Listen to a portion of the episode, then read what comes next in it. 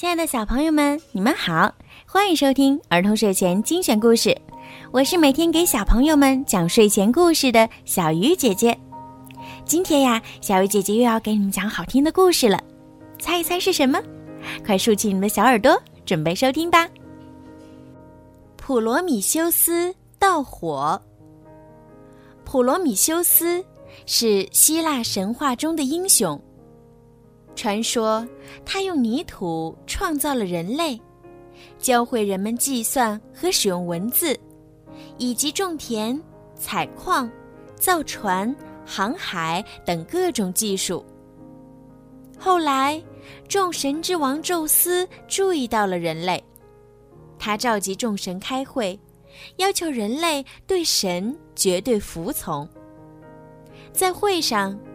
普罗米修斯想戏弄一下众神，便代表人类宰了一头大公牛，把牛切成碎块，分成两堆，用牛皮包起来。一堆里面全是肉，看起来比较小；另一堆包的全是牛骨头，却比第一堆大得多。普罗米修斯请众神挑选一堆。结果，宙斯挑了大的那堆，打开一看，才知道自己上了当，非常生气。为了报复普罗米修斯，宙斯不肯向人类提供生活必须的最后一样东西——火。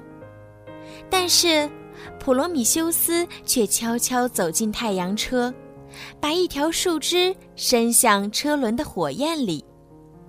树枝点燃后。他连忙把这微弱的火带到人间。从此，人类就学会了用火。宙斯发现火种被盗，气得大发雷霆。他派火神把普罗米修斯抓了起来，用铁链锁在高加索山陡峭的悬崖上。普罗米修斯被吊在那里，永远不能入睡。忍受着饥渴、炎热、寒冷和风吹雨淋。宙斯还派他的神鹰每天去啄食普罗米修斯的肝脏，但被吃掉的肝脏马上又会长出来。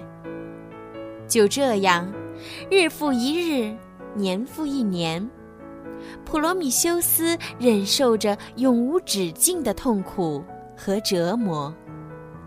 三十年后，大力士赫拉克勒斯来到悬崖上，把普罗米修斯解救下来，带他离开了山崖，并把半人半马的喀戎作为替身留在悬崖上。